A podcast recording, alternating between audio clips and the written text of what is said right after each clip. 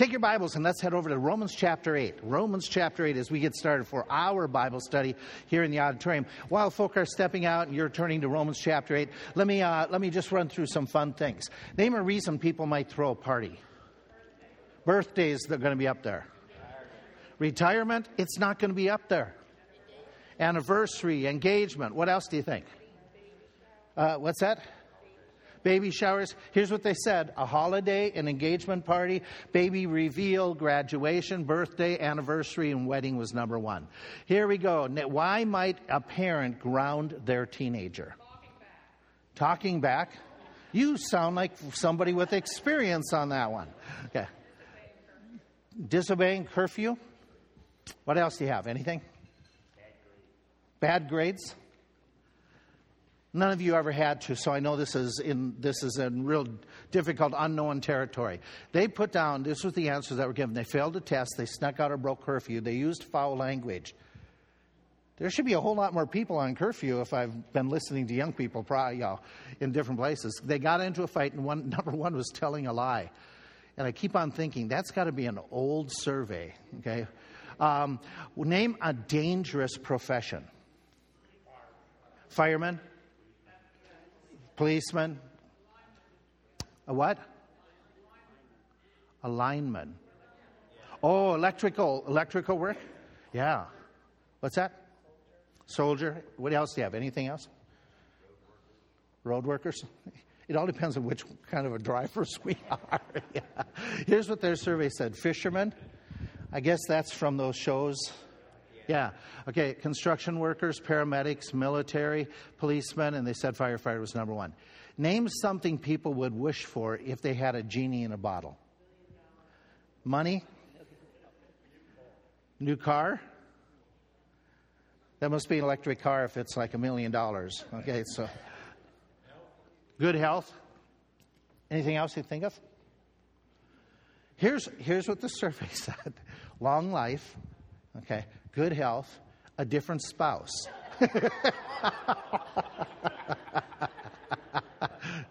uh, surrounded by lots of men and ladies, powerful position, a job, houses, and number one was money. Okay, let me ask you a um, serious, semi serious question. Okay, if you could pick a specific job or skill set that something you, are not able to do at this point, maybe, uh, what would it be? If you say, if I could, I would like to be able to work here or be able to do this. Anything come to mind? Or are you totally content? Go ahead, Ken. Relate to people better? That's a skill set. What else do you have? I know what I would do. What's that? Learn more than one language? Yeah. What else do you think? Everybody's perfectly content. A mechanic to be able to do to do different things. Everything breaks. I wish I had musical abilities to be able to do things, and so that's my hope in heaven that I'm going to have time to learn how to read music, yeah, and be able to do something with it. Nothing, nothing strikes you. You are, you are such a wonderful group of people, just perfectly content. Okay, here's what the point is that when they've asked different people, people respond and they say, I would like this, I'd like to be able to do this, because many people want to be more than what they are. God wants us to be more than what we are right now. According to Romans chapter 8, look at chapter 8, verse 28 and 29. Romans chapter 8, verses 28 and 29. And we answer this, ask this question What does God want you to be or to become? According to Romans chapter 8, and you're focusing on verse 28, 29 in particular, what does God want you to be more like? Where do you get that?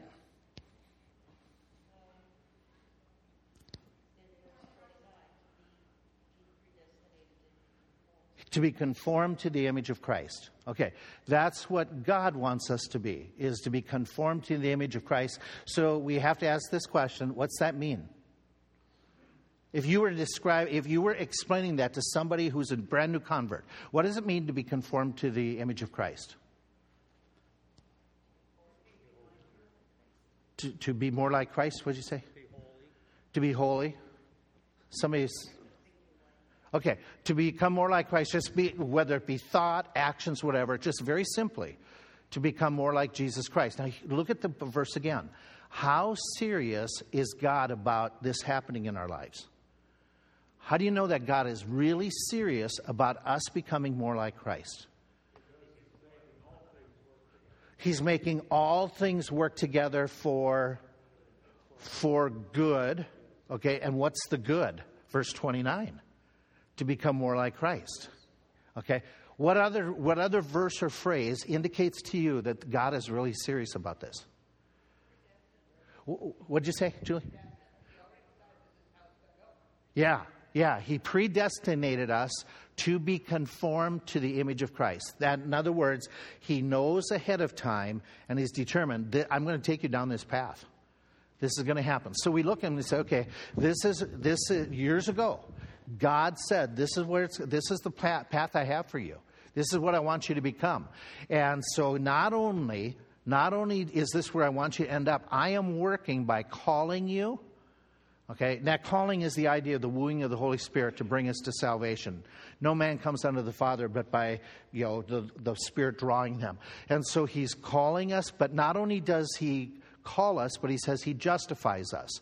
Uh, give me another. What, what's justifying mean? What in this process of growing? What, what is justification? What's that? Okay, declared righteous is what it is. It's when we get saved. So he calls us, he saves us, and he uses all things to work together. And in his mind, this is so definite. Did you see that he glorified us? It's in the past tense, which means that God is saying, This is a done deal. You will become like Christ. I will get you there. Hopefully, you're not kicking and, and screaming and arguing.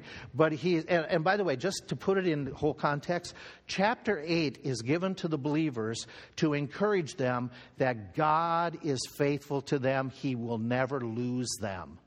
What shall separate us from the love of God? Nothing. That's what he's talking about in this passage. That God has so, will keep you so saved he called you, He justified you, you're going to be conformed by Christ, to Christ, then He's already glorified you. In His mind, He's already brought you to this process. You know, this is a security passage. And so when we go a little bit further, we have to ask this question when will we ultimately become totally conformed to Christ? There's a passage in 1 John. 1 John chapter 3, and you have to flip towards, headed for the book of Revelation. In 1 John chapter 3, he makes this comment about when we're going to become like Christ. 1 John chapter 3. You getting there? 1 John 3. If it's of any help, it, 1 John comes before 2nd and 3rd John. Okay? 1 John chapter 3, verse 2.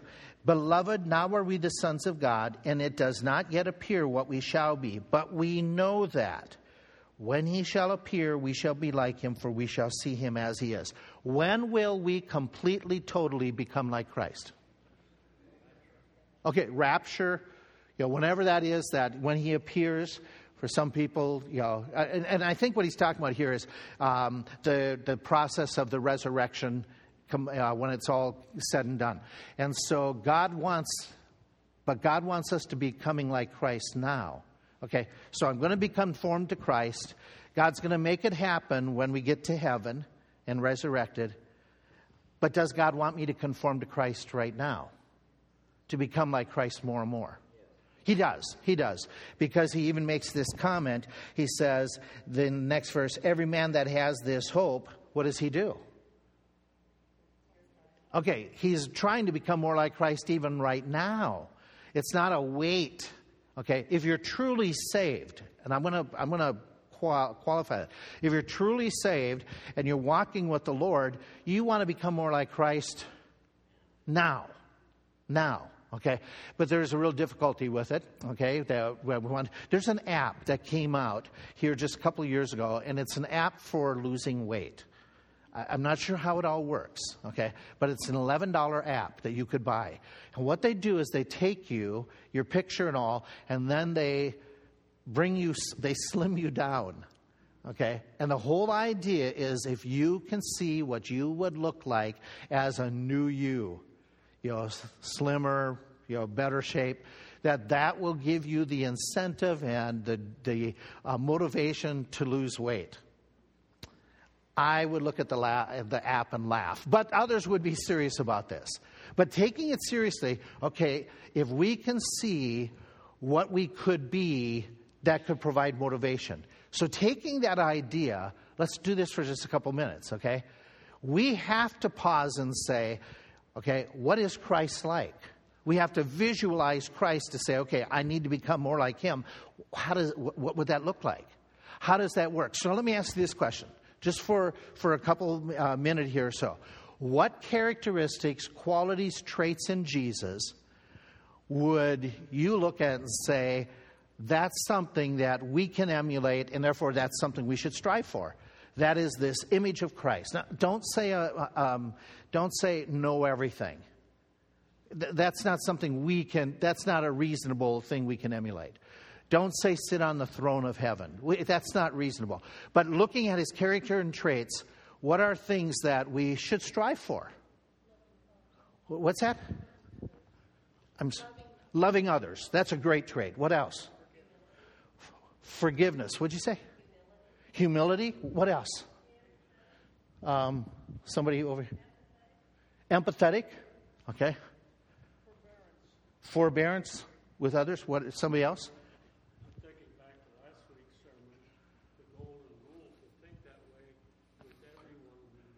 Oh yeah. Okay. Oh yeah. Absolutely. Putting others first. Doing to others. What else did you say? Compassion. Compassion? Go ahead, Jerry.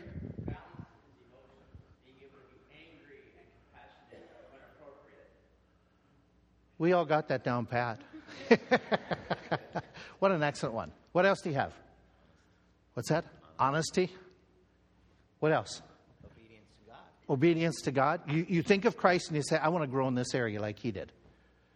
Oh, the, so far you've just you're you're hitting it on the head. Great stuff. What's that? Prayer warrior. Okay. Any being patient. Aren't we glad we got that one down, Travis? Yeah. Anything else that you strikes you? Integrity. Feel free to yell down, okay? I, I forget to look up at you people. I'm sorry. But uh, it, I'm getting better, seriously. The first three months we were in this church and we were in this building, I totally didn't look up at the balcony, ever. And all of a sudden, one Sunday, I'm preaching, going, Oh, there's people up there. so in Sunday school, I forget about you guys. I'm so sorry. Feel free. Anybody else? Anything else about Christ's characteristic traits? I want to pick one. Okay? You said already, if we say the greatest attributes of God, typically there's two that are thrown up. You already said one of them. We usually say love, and then what's the other one? God is holy. He is holy.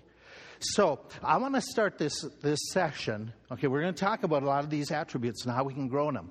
But I want to talk about this one because this is the nature of God. This is where we are so far separated from God in holiness. And so we want to talk about how do we become more holy like Jesus Christ. So let's write down some facts. Okay, fact number one we're not holy. Let's, let's just make sure we understand.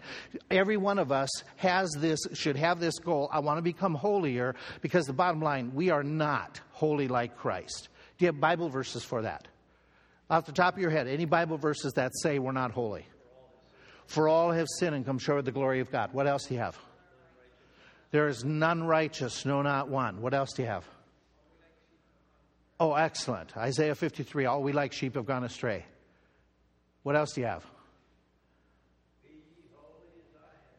Okay, okay. Um, that's our, where we're striving, where our, which would mean by that that we're not there.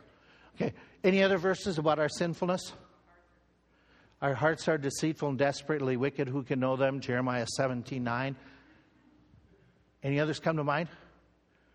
We'll start just some of the things that you already said. That the idea, in fact, First John, if we say we have no sin, we deceive ourselves. The truth is not in us. Death has spread to all men because all have sinned.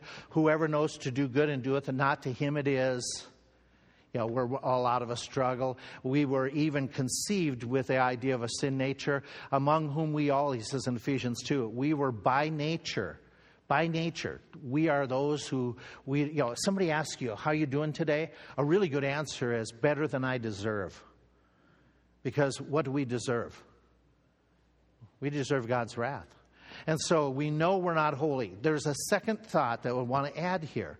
We know that christ is holy so this is extremely simple stuff. You know all this, but just to make sure we're all on the same uh, page as we walk through. Proofs that Christ is holy. Any Bible verses come to mind?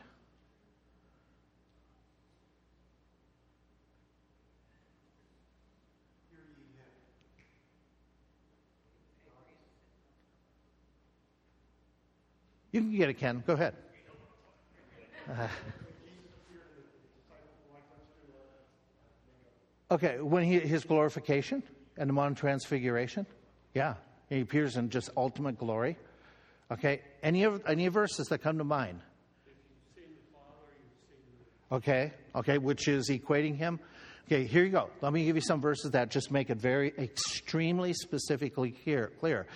He's talking about Jesus being our example. We should follow in his steps. Who did no sin, neither was, it's an old word, guile. What's guile? Being deceitful. Okay, neither was any guile found in his mouth, any deceitfulness. For our sake, God made him to be sin for us who knew no sin, so that we might become the righteousness of God in him. Very clearly, he knew no sin. He was tempted in all points, like as we are, yet he was without sin the holy that this is the angel talking to mary that holy one that shall be born of you shall be the son of god. 1 john 3 5 very clear. In him was no sin. Pilate says i find no fault. This is very important that we understand that jesus is different than any other person in that jesus never sinned Okay? And this is becoming more of a theological argument, so it behoove you to make sure you write down verses or whatever that you can share with people Jesus was the sinless Son of God. And make sure you understand that or you can, you can defend that biblically. Let's do another thought. God, and again, this is extremely simple. God wants us to become holy like Christ. Okay? We know that. And um, Andy, you already said the passage, right? You said, Be ye be holy as I am holy. Okay, let's, let's jump in the Old Testament before we do the verse that Andy pointed out. In the Old Testament, he's talking to the group of Israel, and he says to every one of them, Let speak unto all, the, he's telling Moses, speak unto all the congregation of the children of Israel, and say unto them, You shall be holy, for I am holy. I, the Lord your God, am holy. Now, put the scene. This is the Jews coming out of a land that, how would we describe Egypt and the surrounding lands? Corrupt? You know, really good, what would, what would you say? They're pretty corrupt. Okay, they're pretty corrupt. And he's saying, I want you to be a different type of people. Sanctify yourselves, therefore, and be holy, for I am the Lord your God. This was his Old Testament command, okay, that he gave to the Jews. What's interesting is if you take your Bibles and you were to go to 1 Peter 1, which I put up here to help you out right now, first is he refers to this passage and says it's still valid he says uh, the principle, but as he which has called you is holy, so be ye holy in all manner of conversation, because it is written, Be holy, for I am holy. That's a really challenging thought. Okay? God is saying you have to be holy because he is the Lord God. In other words, we're supposed to act like God, Christ, like God. And then he goes on elsewhere and he made that comment. We already looked at this. Every man that has the hope of Christ he is going to right now make himself more holy, okay, and as Christ is pure. So we're not holy. Christ is holy, but we're to become holy like Christ, which brings us to this thought, okay? And, if we're, we're being simplistic this morning, what is holiness? If you had to define holiness, I, we all know it here. How would you put it in words? No sin? Absence, oh, that's a good one. Absence of evil. What's that? Perfection. Okay, here's the words that are translated holy in our English Bibles the Hebrew, the, the original ancient words that give you just an idea, which is very similar to what you just said. These words that are used and then derivations of them. And so they all give us an idea. When at times the word holy is given, it's at times being totally committed to God, totally consecrated to God. Okay, uh, that is that that is the, the the most frequent term that shows up in English is sanctified. And sanctify has this idea that absence of this, but the presence of this, which we'll talk about in a moment. In ancient commentaries, they define holiness in some of their different writings as this to cut or to separate from wrongdoing, to become new, fresh, pure, beautiful. The idea is to live apart from sin. We understand that. We know that. But again, are we living in a world that everybody understands holiness? Does everybody understand sin anymore? You go back a generation and people knew what sin was. Okay, correct? No? Yes? You're living in a generation, remember, if you're talking to somebody, you're doing a Bible study with somebody, and you're talking about holy living, you better define what you mean by holiness. Okay, and you better define what sin is, because a whole lot of people in this day, it, it's been changed sin is now a disease or a weakness or different things of that sort. So, God is our standard for holiness. So, let's, let's keep it simple again. If God is our standard for holiness, then we need to pause and say, what does that look like? How does that, how does that show up? So, fill in this sentence with words. We'll do the first part first. Since God is holy, God it does not sin or Get, tell me, tell me phrases that you would feel. God blank sin. He abhors. He hates. He rejects. Anything else? He cannot sin. Okay, excellent. Anything else? There's a whole lot of thought here if you if you think it through. Okay. Does he enjoy it? Okay, well, he, we're going to get to the forgiveness. But from the attribute of God in his relationship to sin, what else would you say? He doesn't ignore it, he condemns it. Okay, so if we're going to put down, and this is important, we're supposed to be like God. We're supposed to become holy like God. So that better, we better have in our minds what does that mean when it comes to sin? So we know that God doesn't sin himself, he never lies, cheats, or deceives. Okay? that uh, the idea he doesn't condone it, he doesn't participate in it. Now remember, this is supposed to be how you're supposed to be living. This is your standard. Okay? He doesn't enjoy or laugh at sin. If we're to be like God, would that uh, would this have to affect some of the films and movies and TV shows we watch? Okay, because doesn't TV a lot of it don't they entertain with sin? Okay? Think this through. He hates it, opposes us. He punishes it. He judges and condemns sin. Whoops, that step just moved. Um, so we could go on and on. But let's flip the coin, okay? Because this is what, what we're striving for. But instead, instead, what does God do? He hates sin, but he. Okay? He, he, you got to be a little bit louder so we can share. Okay, he loves the sinner, okay? What does he do? Okay, he shows mercy. He forgives, which we should do. What is it what does God do in relationship? He he avoids this. What does he act like? Does he tell the truth? Does he deceive people? No. What else would you think is a positive action of God who doesn't want to do that, but rather he does this? What's that? He'll chasten the sin. Yeah. Let, let me put it up this way He does only what's right. Okay? He does only good to others. He speaks only the truth. By the way, this is the standard. This, like, like you said, if we could do something, be like Christ, live the golden rule, okay? This is what we're talking about. This is the positive things we're supposed to be focusing on. Condones only what's right, loves purity, enjoys truth, rewards the good, will live with only what's pure. In other words, if we, if we phrase it this way, this is our standard of conduct. I'm going to use terms that are very popular right now, okay? But if we're to be more like Christ, He is to be our standard of what we tolerate or what we don't tolerate. And in our society today, that means we live contrary to society. Because what does society want us to tolerate? Everything that somebody else chooses. Yes? Okay, and if we choose not to tolerate it, we are bigots, hate, hate mongers, etc., etc., etc. And yet, from the biblical standard, who are we supposed to be acting like? What the world tells us what to do? We are, are we to adopt the world standard of what we tolerate and what we put up with and what we allow? Or, as we as believers, who is our standard of conduct and thought? Christ, God Almighty. And so his standard says wait a minute, this is where we're supposed to be when it comes to purity.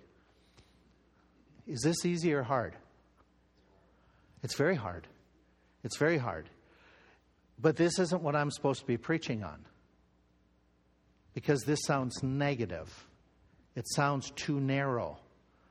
It seems like it, it, was, it would be not loving and compassion. I remind you of the words of Jesus as he finished the Sermon on the Mount. There are two different paths there is a broad way and there is a narrow way. Which are we supposed to be on? We're supposed to be on the narrow way, which means we're supposed to be saying we we approve of, we want to make this is this is how our family would live.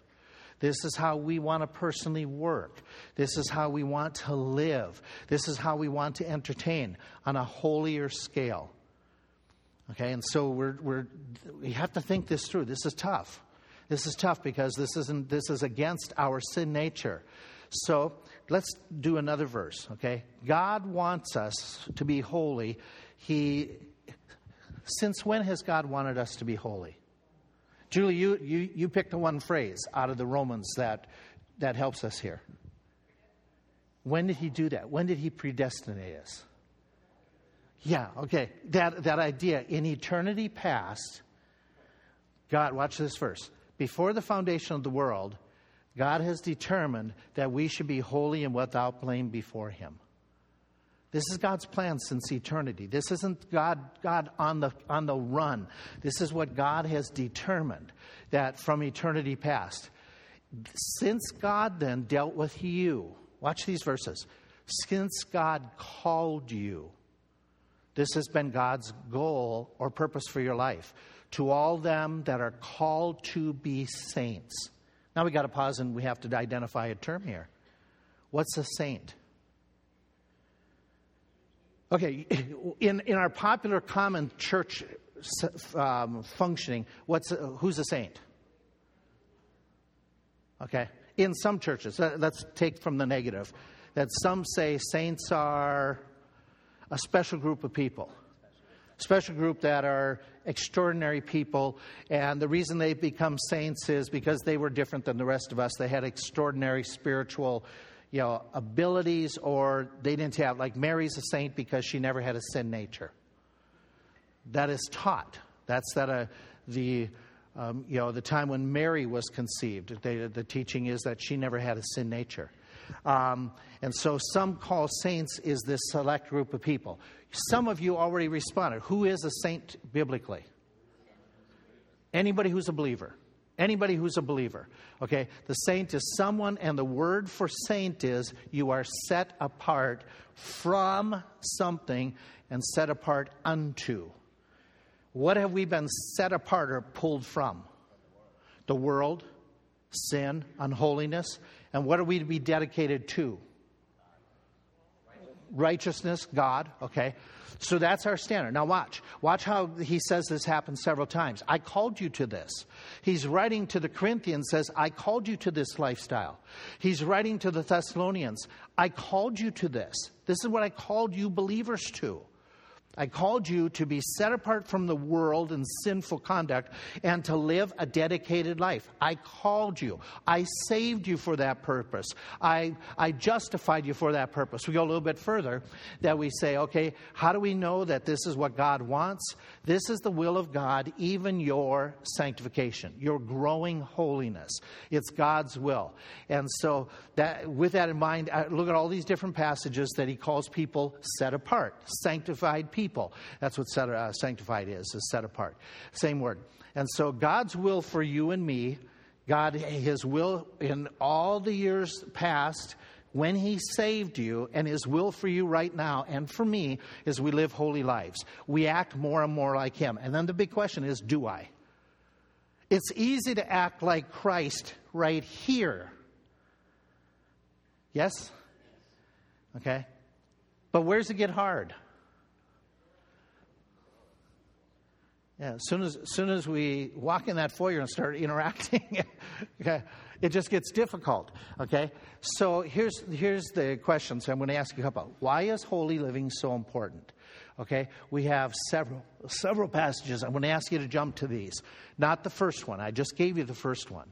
Okay? But I want you to go to Romans 12 if you need Romans 12. Okay? Some of you have it memorized. But we just said a moment ago, okay, holy living is important because this is God's plan for us. Or what did we just say from 1 Thessalonians chapter 4? This is the blank of God, even your sanctification. Do you remember what I just put up there 30 seconds ago?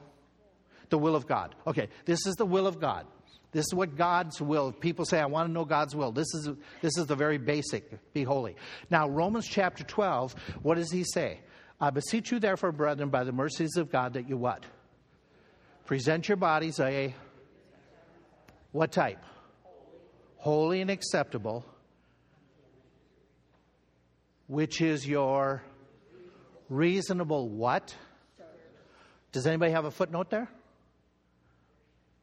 What do you have? Somebody said it. Is that what yours says, or you have a, you made the note yourself? You,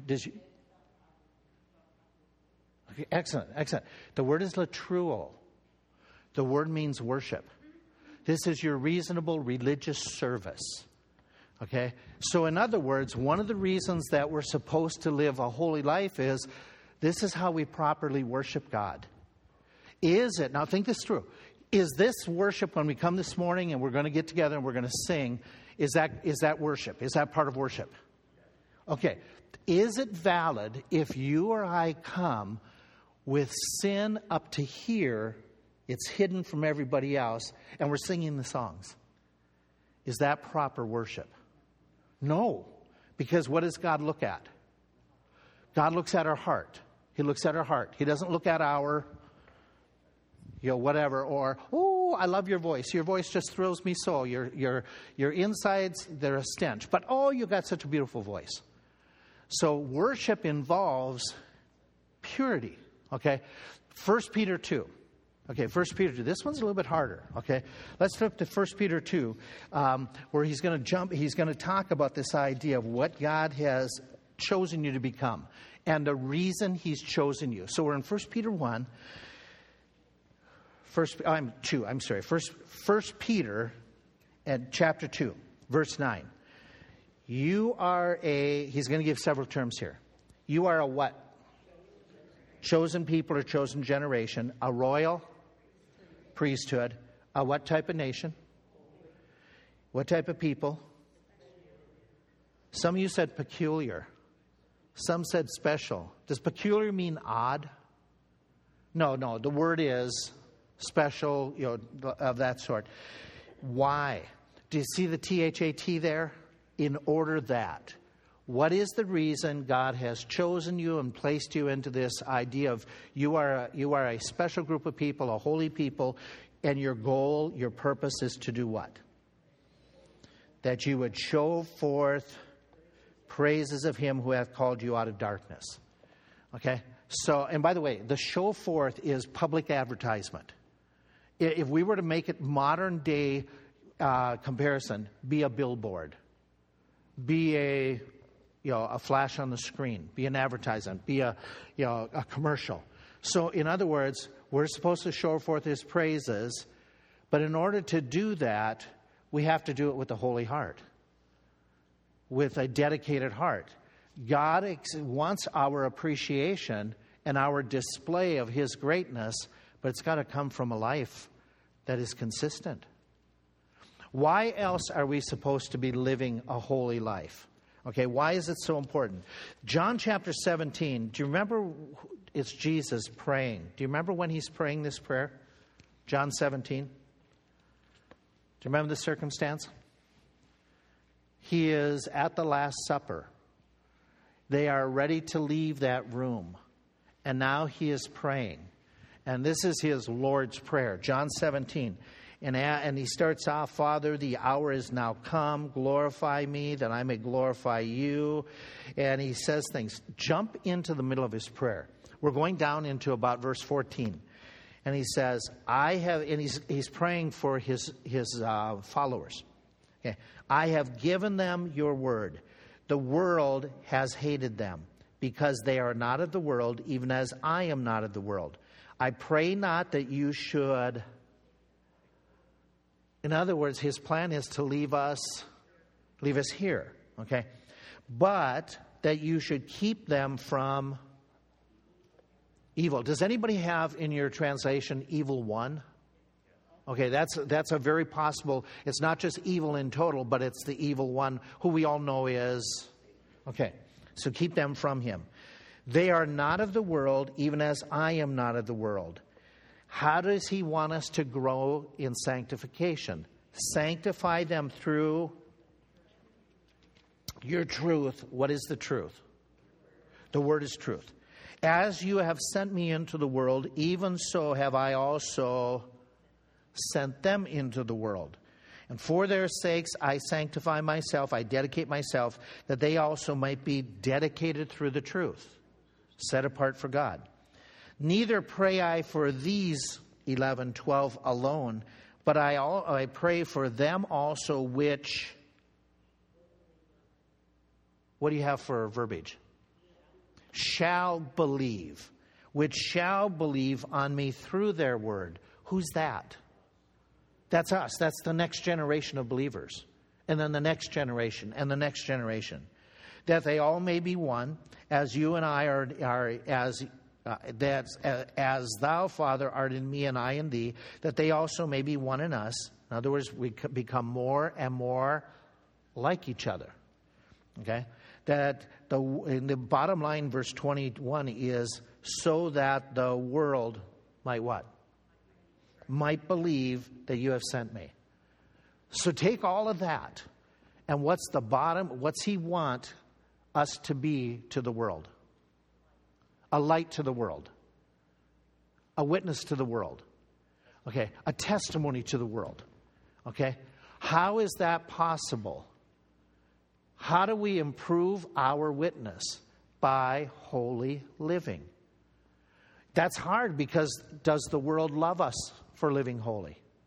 No. In fact, they're going to, this text said, they're going to hate it, even as they hated Christ. And so his, his standard here is just a really, really, really, he says it is so important you do. Now, let's ask this simple question. Again, we're all leading up to this. Ultimately, how do I become more holy? We'll, we'll get into practical. But let's pause for a second. This is important. Why is it so hard to live a holy life? Okay, I, I've, I've just thrown a whole bunch of verses. Let's just go, I'll put the verses up here. It'll be easier for us for the sake of time. This is Romans 7. You tell me from this text why it is hard. Okay? For that which I do, I allow not. For what I would, that do I not. But what I hate, that do I. If then I do that which I would not, I consent unto the law that it is good. Now then there is no more I that do it, but sin that dwells in me. For I know that in me, that is in my flesh, dwells no good thing. For to will is present with me, but how to perform that which is good I find not. For the good that I would, I do not.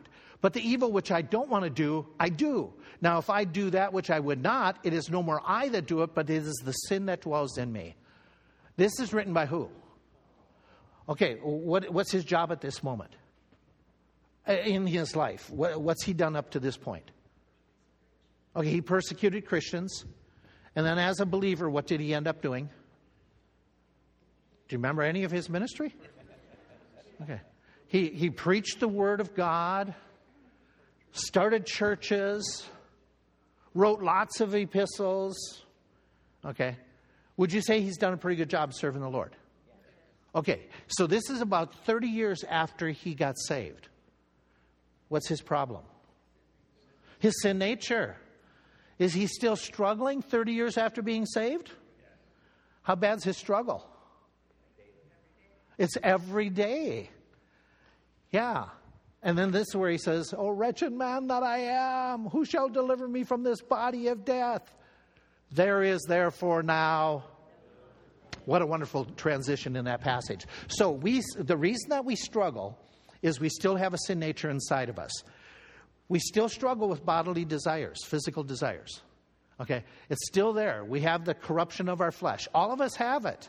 No matter what age we are, no matter what our, our position in Christian service, it's there. Even the Apostle Paul had these struggles. So, one of the reasons it's going to be hard because for us to live a holy life is because of I look in the mirror and say, It's me. And I have to look in the mirror and say, Drop dead. Yes? No? Yeah, that's what we have to do. But most of us don't like doing that. In fact, let me give you another passage. This is in the book of Ephesians, and he's talking about the struggle of why it's hard to live for God. Somebody here may have heard a series lately on this and may remember what this text is all about. Maybe there's one, okay? Why is it so difficult for us to, to live holy lives, according to this text? Yeah, yeah. Because bottom line is there's somebody trying to, trying to attack us. There's somebody trying to do, to do the opposite. We have a spiritual enemy who actively attacks us. The attacks are serious, they're ongoing. You've heard this. Okay. They're done by many of these demons who are powerful, who know our weaknesses by observation. And so they attack us, and they attack us you know, on Sundays only. Okay, so it's, it's constant. So here's another passage. Okay, this one's interesting. This is, uh, why is it difficult to live a holy life?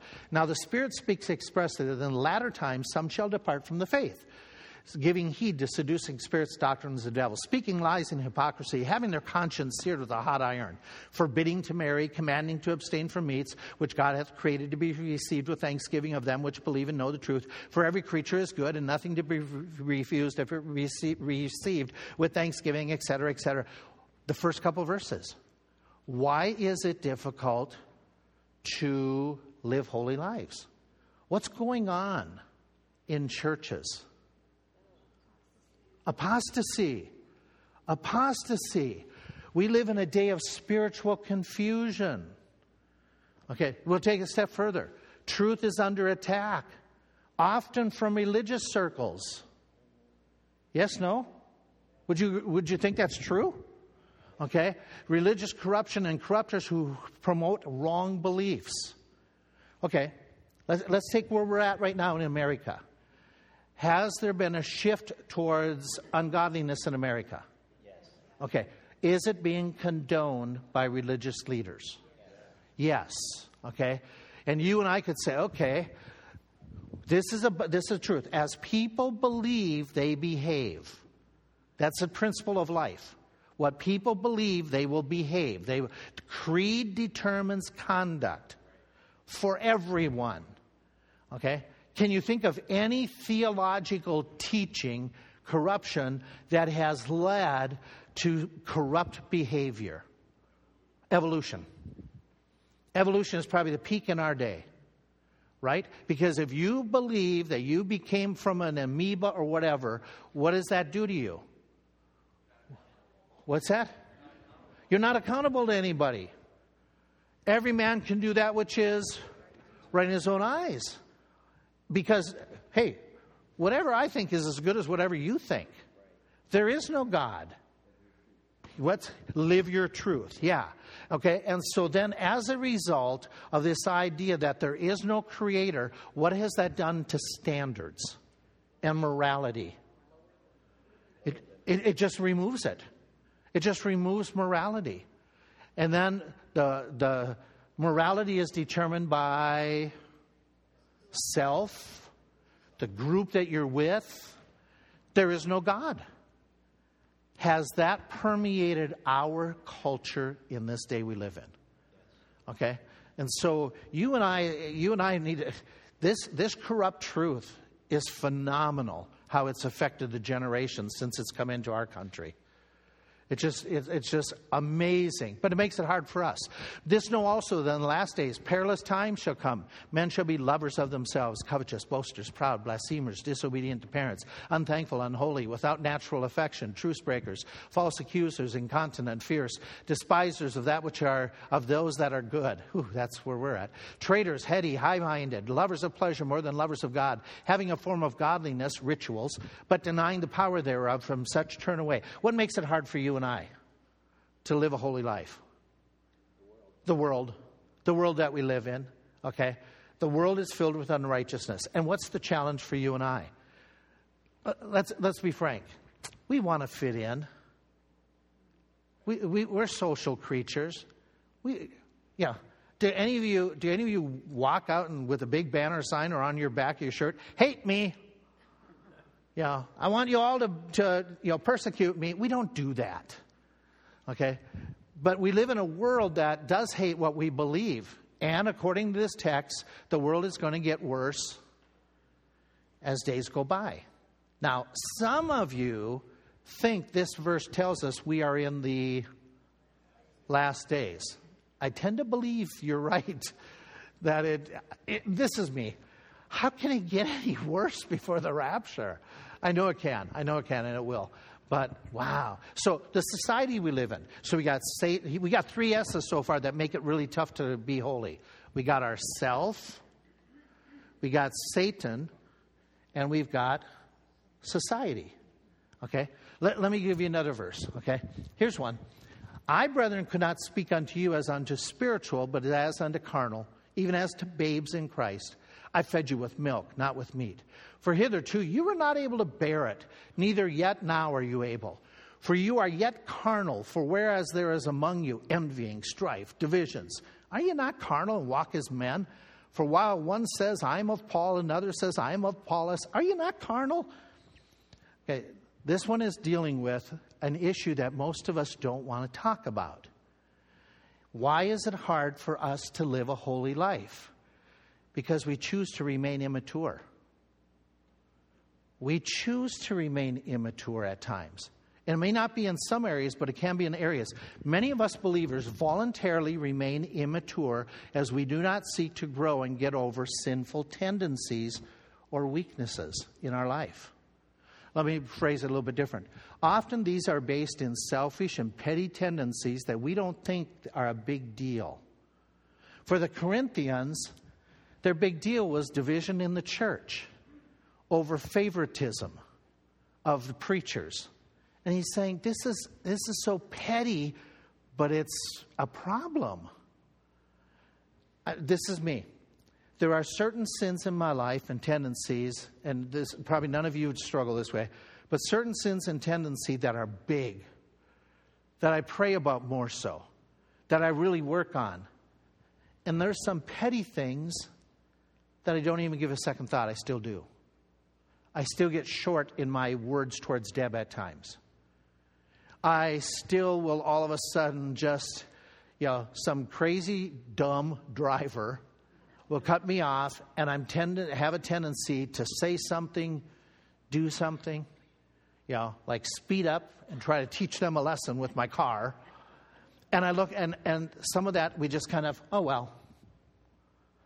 And I think I'm probably the only one in this room. For about two seconds, I think that. And then I realize that, hey, wait a minute. We simply become satisfied with the way we are and do not pursue becoming Christ likeness, Christ like in some areas of our life. It may be in your marriage. It may be in how you relate to your kids. It may be in gossip. It may be in controlling your temper. It may be in spending monies foolishly. It may be in indulging in something. that we just say we're okay.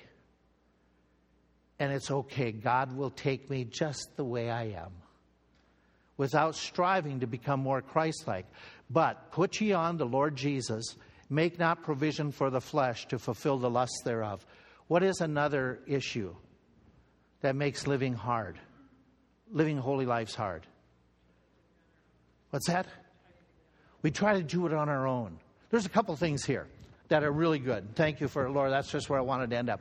Many of us believers do not make a daily effort to put on Christ. In other words, we put ourselves in places with people in situations that make us vulnerable. Instead of separating, instead of moving from, because we don't like those words. But all of a sudden, we think this. Simply put, we too often think we're stronger than we really are. If any man thinks that he stands, take heed lest he fall. You know, it, it goes like this I can watch that vulgar program, it won't bother me. But as a man thinks, so he becomes in his heart. Can we become calloused to evil? Yes, we can. Yes, we can.